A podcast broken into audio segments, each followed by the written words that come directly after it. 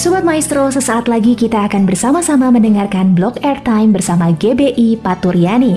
Selamat mendengarkan.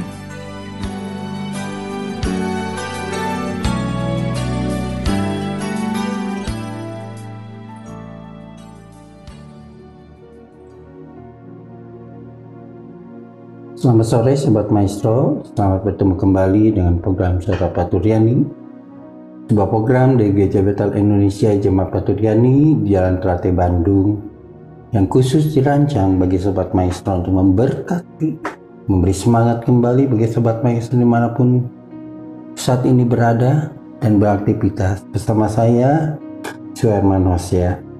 Pembacaan firman Tuhan saat ini terambil dalam kitab Injil Lukas pasal pertama ayat yang ke-38 yang berkata, Kata Maria, Sesungguhnya aku ini adalah hamba Tuhan, jadilah padaku menurut perkataanmu itu. Lalu malaikat itu meninggalkan dia. Mari kita berdoa. Tuhan Yesus, terima kasih firman telah kami baca dan dengar saat ini. Mari Tuhan, nyatakan isi hatimu bagi kami kepada Sobat Maestro di mana pun berada saat ini. Amin. Sobat Maestro, sebentar lagi kita akan memasuki bulan Desember. Dan kita ketahui bersama dan kita merasakan bagaimana bulan Desember adalah bulan yang memiliki makna bagi kita. Umat percaya karena di bulan Desember kita boleh merayakan Natal. Dan Natal bagi kita adalah pernyataan kasih Allah yang besar bagi seluruh umat manusia yang ada di muka bumi Penyataan kasih Allah tersebut diwujudkan dengan kelahiran Yesus Kristus di muka bumi dalam kesederhanaan. Dan peristiwa Natal yang adalah kelahiran juru selamat bagi kita umat manusia di muka bumi dapat terwujud dengan hadirnya seorang yang bernama Maria, seorang yang dipilih oleh Allah, seorang yang mendapatkan kasih karunia Allah untuk melahirkan juru selamat yaitu Yesus anak Allah yang menjadi bukti dari kasih Allah yang besar bagi dunia. Sore hari ini saya memberi judul renungan kita di Suara Paturyani bagi Sobat Maestro ialah kesediaan diri untuk dipakai oleh Tuhan. Kesediaan diri untuk dipakai oleh Tuhan. Berita Natal atau berita sukacita yang kita dengar dan kita terima dengan hadirnya seorang juru selamat yang sanggup untuk menyelamatkan kita umat manusia yang mau percaya kepadanya di muka bumi ini dapat menjadi kenyataan dikarenakan ada seseorang yang mau yang bersedia menyerahkan dirinya dengan segala resiko atau konsekuensi dari keputusan yang diambilnya untuk menerima kasih karunia Allah tersebut dan orang itu bernama Maria. Dikatakan setelah mendengar suara dari malaikat yang mengatakan bahwa ia akan mengandung dan melahirkan seorang anak dan harus menamakan dia Yesus. Mengapa malaikat harus mengatakan nama Yesus? Dikarenakan dia Yesus akan menyelamatkan umat manusia yang berdosa yang harusnya menerima kebinasaan yang kekal dapat beroleh kehidupan yang kekal bagi yang percaya kepadanya. Mari kita melihat respon dan sikap dari Maria setelah mendengar berita tersebut bahwa ia dipanggil untuk mendapatkan kasih karunia Allah dengan menjadi jalan sarana kelahiran dari Yesus Kristus juru selamat manusia. Sikap yang pertama, daripada Maria, Maria mengambil sikap untuk berserah. Sesungguhnya, sikap yang menyatakan penyerahan diri terhadap otoritas daripada Allah. Inilah sikap yang pertama ketika Maria mendengar bahwa dia dipilih untuk mengandung dari Roh Kudus dan akan melahirkan seorang juru selamat yang harus dinamakan Yesus Kristus. Maria mengambil sikap untuk berserah. Dan penyerahan dirilah yang harus kita lakukan, kita kerjakan setelah kita menerima perintah daripada Tuhan dalam kehidupan kita. Dan kita melihat sikap yang kedua daripada Maria.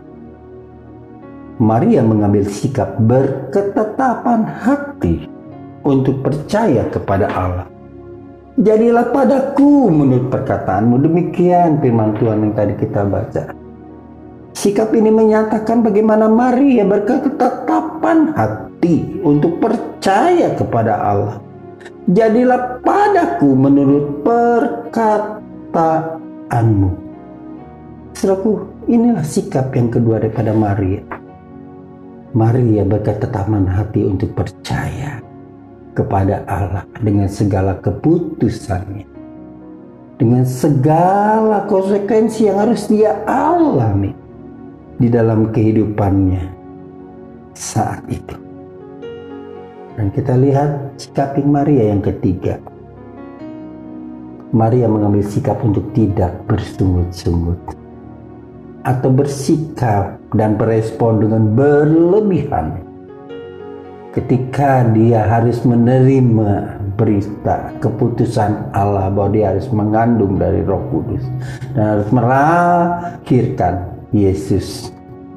Maria tidak mengambil sikap yang berlebihan dengan menyatakan diri untuk bersungguh-sungguh kepada Allah. Namun Maria mengambil sikap untuk berdiam.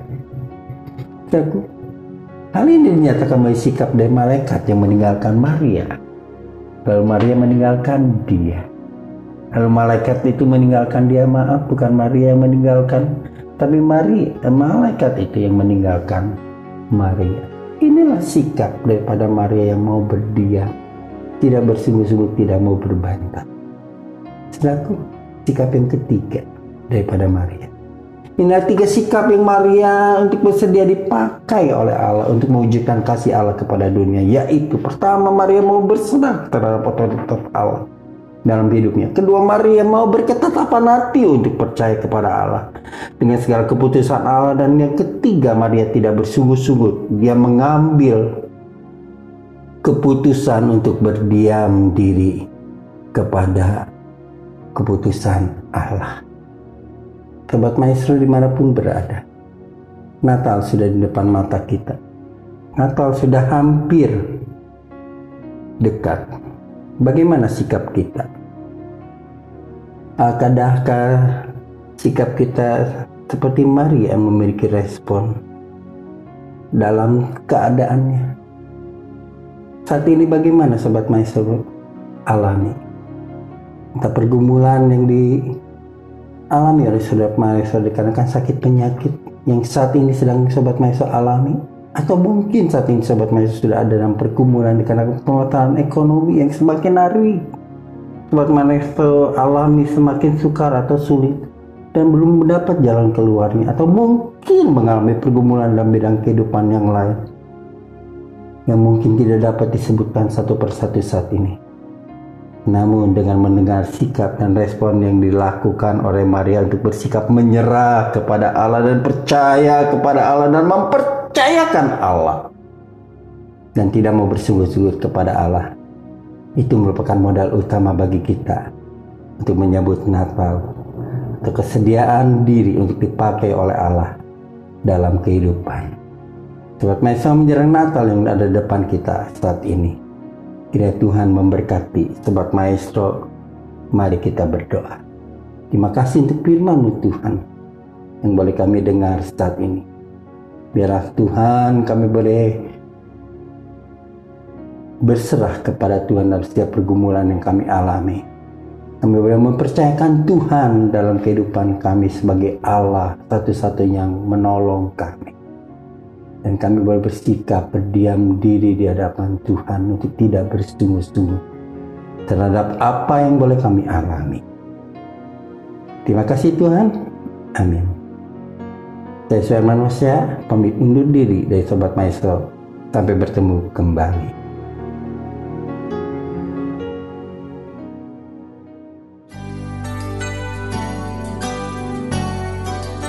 Sobat Maestro, kita baru saja mendengarkan blog airtime bersama dengan GBI Paturyani. Terima kasih atas kebersamaan Anda. Tuhan Yesus memberkati.